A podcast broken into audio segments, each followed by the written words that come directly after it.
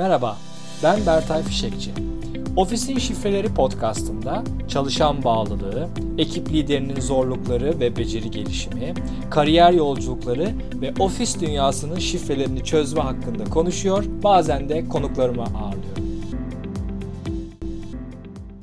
Ekibinizde kişisel gelişime değer verdiğinizde ve bu konuda bilinçli bir çaba gösterdiğinizde bunun ekibinizin bağlılığını arttıracağını biliyor muydunuz? Gelişim, bağlılık etmenlerinin en önemlilerinden biri ve teknik ve mesleki gelişimle birlikte çalışanlar kişisel gelişimlerinin de şirket tarafından desteklendiğini, sizin tarafınızdan desteklendiğini gördüklerinde daha bağlı hale geliyorlar. Bağlı olduklarında da müşterilerinize daha iyi hizmet veriyor, üzerlerine düşenden daha fazlasını yapmak için heyecan duyuyor ve geleceklerini o şirkette görecek şekilde duygusal bir yatırım yapıyorlar. Ekip lideri olarak ekibinizin kişisel gelişimini desteklemek için neler yapabilirsiniz? Kişisel gelişimin sizin için ne anlama geldiğini ifade edin öncelikle. Ekibinizle olan iletişiminizde kişisel gelişimin sizin için ne anlama geldiğini yansıtmanızı öneririm. Böylece gelişim ortak bir konu haline gelir. Bunun da yolu sizin kişisel gelişiminizle ilgili örnekler vermeniz, hikayeler anlatmanız ve ekibinizi teşvik etmenizdir. Siz kendi kişisel gelişiminiz için hangi konularla ilgili çalışıyorsunuz?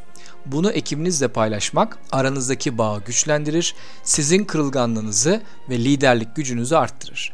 Örneğin topluluğa karşı konuşma üzerine siz kendinizi geliştiriyorsanız bununla ilgili bir paylaşım yapmak, bununla ilgili bir konuşma yapmak, bununla ilgili öğrendiklerinizi ekibinizle paylaşmak bu bağı gerçekten arttırır. Kişisel gelişimin etkisi üzerine bir iletişim yapmanızı öneriyorum.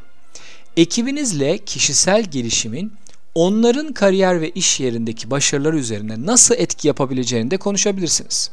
Örneğin hitabet konusunda kendini geliştirmek için emek harcayan bir ekip üyesinin bu beceri gelişiminin onun iş yerindeki performansına etkisini konu edinebilir, onu konuşturabilir, bunu örnek gösterebilirsiniz. Bu yaklaşım teşvik edici de olabilir. Dahası şirketin bu konudaki desteğini sağlayabilirseniz çok daha etkili olacaktır.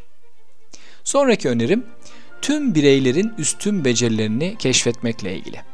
Ekibinizdeki çalışanların iyi becerdiklerinin altını çizin.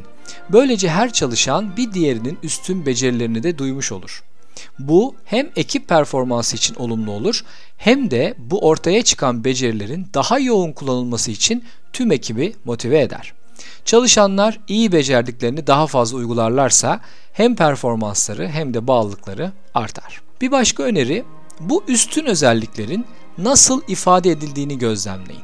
Yani ekibinizdeki çalışanların bu iletişimi nasıl yaptıklarını ve birbirlerini nasıl teşvik ettiklerini gözlemleyin.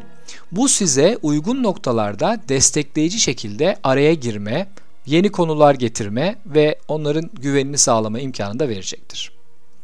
Bir başka öneri, iyi davranışları her gördüğünüzde söyleyin. Bu olumlu davranışlar ve üstün becerileri ekibinizdeki çalışanlarda her gördüğünüzde uygun şekilde ifade edin.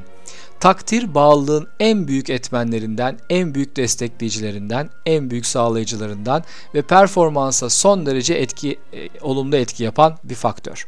Bu konuda üç adımda olumlu geri bildirim yazım da var blogda. Dilerseniz onu da okuyabilirsiniz.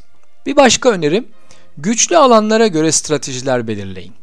Günlük bazda birlikte oluşturduğunuz stratejilerinizde ekip üyelerinin bu üstün yönlerini her gün kullanmaları için yardımcı olun ve teşvik edin. Örneğin bir çalışanınız müşteriyle iyi diyalog kuruyorsa ve bu konuda tüm ekibe değer katıyorsa, mesela bu konuda kişisel gelişimlerine de yatırım yapıyorsa, bu çalışanın müşteriyle daha yakın olmasını sağlayabilirsiniz. Bir başka önerim, bu becerileri farklı durumlarda kullanmaya çalışın.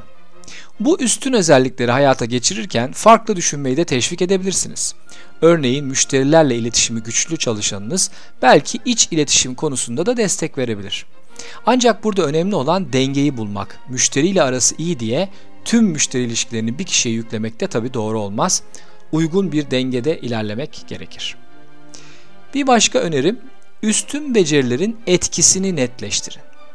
Çalışanların bu üstün özelliklerinden bahsederken ve takdir ederken bu özelliklerin ve becerilerin tüm ekibe olumlu etkisinden bahsederek bu etkinin bilinmesini ve ölçülmesini teşvik edebilirsiniz. Bu satışa dönen bir özellik olabilir, belki para karşılığı vardır. Aynı zamanda bir para karşılığı olmayan farklı etkileri de olmuş olabilir.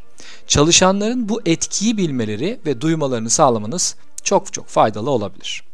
Ve son önerim, çalışanların zorlukları ifade etmelerini teşvik edin. Çalışanların bu beceri gelişiminde, kişisel gelişim alanında yaşadığı zorlukları paylaşmalarını teşvik edebilirsiniz. Böylece hem takım içinde zorluklarla ilgili bir birliktelik duygusu oluşur, hem de çalışanlar birbirlerine destek olmak için imkan bulmuş olurlar. Bu tür yardım istekleri veya etkileşimler takım ruhunu kuvvetlendirir. Bizim çalışan bağlılığı programımıza da uyguladığımız ileri besleme çalışması burada örnek verilebilir ve uygulanabilir. Çok teşekkürler.